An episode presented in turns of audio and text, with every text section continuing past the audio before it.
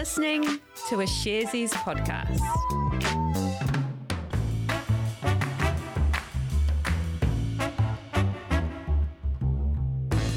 Tēnā tātou katoa. It's Thursday, the 10th of February. You are listening to Recap brought to you by Sharesies. Sharesies is a wealth development platform where our purpose is to create financial empowerment for everyone. Here's the disclaimer. Investing involves risk. You aren't guaranteed to make money and you might lose the money you started with. Any information we provide is general only and current at the time. If you're looking for help with your investment choices, we recommend talking to a licensed financial advice provider. G'day there, Alice. Kia ora, Jose. I thought it might be worthwhile. I was thinking the other day that we talk a lot about uh, earnings and results, particularly when we're talking about US companies and reporting on, like, you know, fourth quarter results and the like. Quite often there's a term that comes up called earnings call. What exactly yeah. is an earnings call? Can you can you explain briefly for myself and the listeners?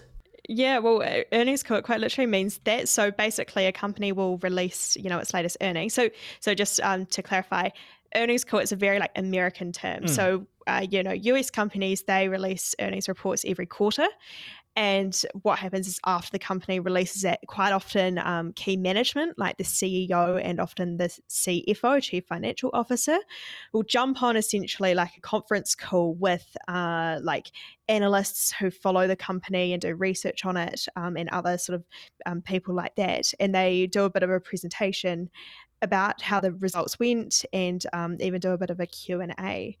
Uh, in New Zealand, we also, you know, management um, also do calls like that. Mhm. And I think that also happens in Australia as well. Feels like in America there'd be a lot more pageantry around it though, as well, right? Yeah, and I think like um you know some big companies like the likes of Meta or Snap, I feel like they do quite like impressive sort of presentations, yeah. um, as you can imagine. A- Apple, Apple are like next level usually with that sort of stuff, or at least they used to be. Yeah. Yeah, yeah, like you know when they have product launches and then they do like the big old like grand reveals. Yeah, I'm pretty sure there's a video of like Steve Ballmer like uh, just running into the the, the the the stage and just pumping his arms like yeah, yeah, yeah, earnings call, yeah. Cool, great, great explanation. Thanks very much, Alice. Let's crack on. There is quite a bit to cover today. What though has been happening in the local market? Uh, Vulcan Steel released its latest financial results today. Now, as a reminder, tell me about Vulcan Steel. What do they do? Yeah, so uh, so Vulcan Steel only went public a couple of months ago. Back in November last year, it did an initial public offering in which it listed on both the New Zealand and Australian stock exchanges. So it's a dual listed company. As for what the company does, Vulcan Steel describes itself as an Australasian wide metal processor and distributor. Okay, so tell me more about the company's results today. So these were for the half year ended the 31st of December 2021. Uh, this was the first lot of results that the company has released since its listing.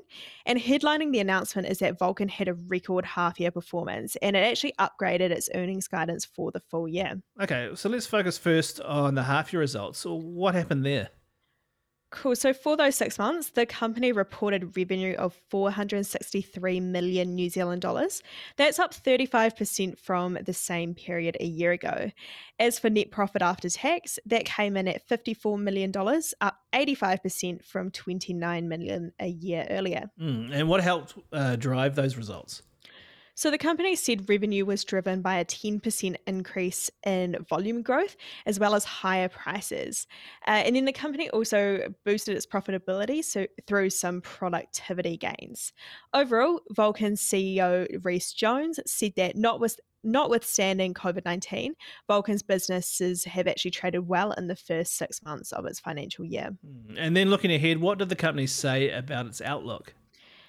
Well, Vulcan Steel said that activity level and margins in the first half of the year have been ahead of expectations and that the prospect for steel demand globally remains supportive. The company did note, though, that the ongoing COVID impact on the global and Australian economies, as well as supply chains, expectations of rising interest rates, and inflation could lead to variable activity in the second half of the financial year, as well as the year after that. Uh, but altogether, Vulcan is increasing its earnings guidance. The company's raising its pro forma expectations of net profit by around 15% to between 107 to 114 million dollars. That's up from a range of 93 to 100 million. And finally, what's Vulcan's share price done today?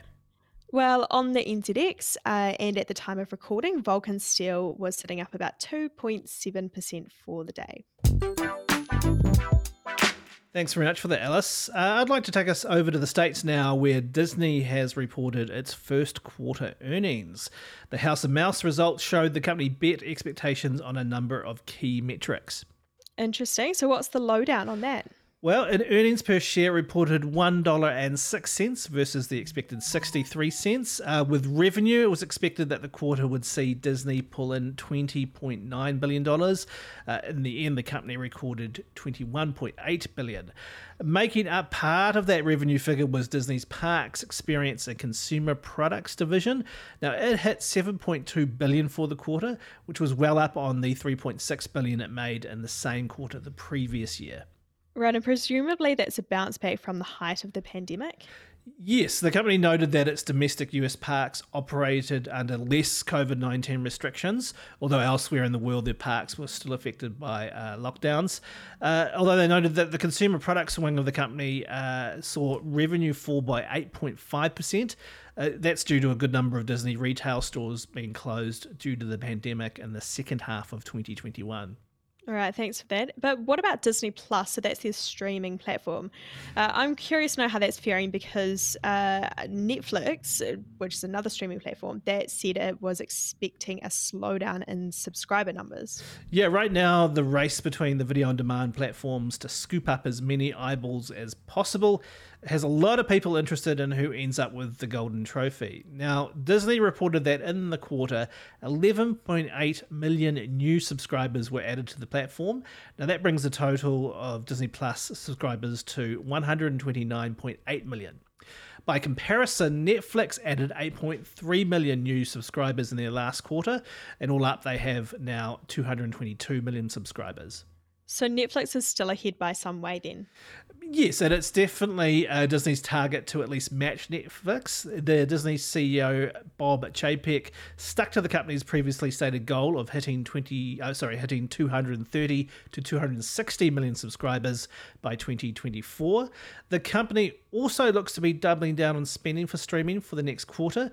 The CFO Christine McCarthy said that expenses on programming will increase by eight hundred million to one billion dollars let the streaming wars continue. Was there anything else of interest from the earnings call? Yes, there was. Uh, TV and film production has still been impacted by the pandemic. US domestic box office uh, hasn't still recovered from COVID related disruptions like uh, restrictions and lockdowns, or adding heavily to production costs. Uh, as an example, the profits from the latest Spider Man film essentially offset losses from all the other uh, Disney productions. And what have you got to wrap us up for today, Alice? Well, I'll bring things back uh, back home again. Lovely. Sanford gave a market update today on how its first quarter of its financial year has been going. Now, Sanford is a New Zealand seafood company, uh, and it operates sort of in, in two key divisions. First being wild catch. So this is like at owning fishing boats or leasing fishing boats that, that go out and catch fish from the sea that they then sell. Uh, and then they also have aquaculture, so some salmon and some mussel farming. Uh, and Sanford is listed on the New Zealand Stock Exchange under the ticker SAN. And I suddenly feel much more hungry than I did before. But tell me about this update today. Sure. So the company said it's beginning to see the start of the post pandemic recovery, uh, but there's impacts of Omicron ahead.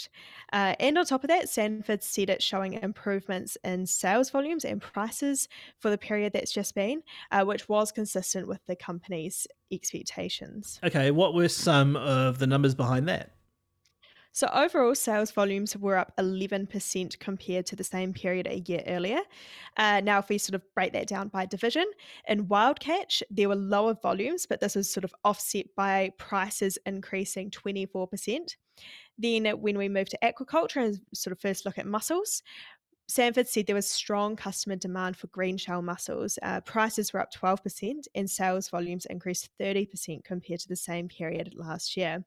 Then finally, for salmon, Sanford said it experienced strong demand in key markets for this, which saw volumes go up 47% compared to a year ago. And what did Sanford say about that? CEO Peter Reidie said that this was a good result and it shows things are improving.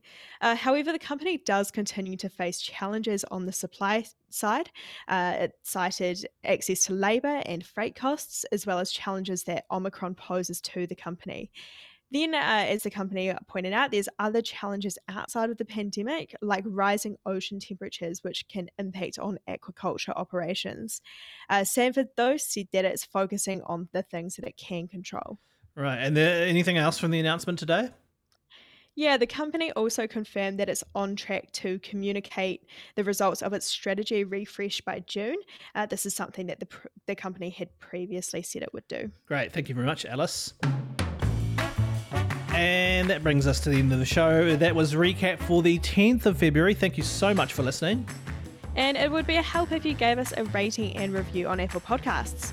Our email is recap at sharesies.co.nz and you can also leave a voice message. There's a link to that in the episode description. We, we love a good uh, voice message. Please take, uh, please, please do leave us a message. Matiwa, see ya. See ya.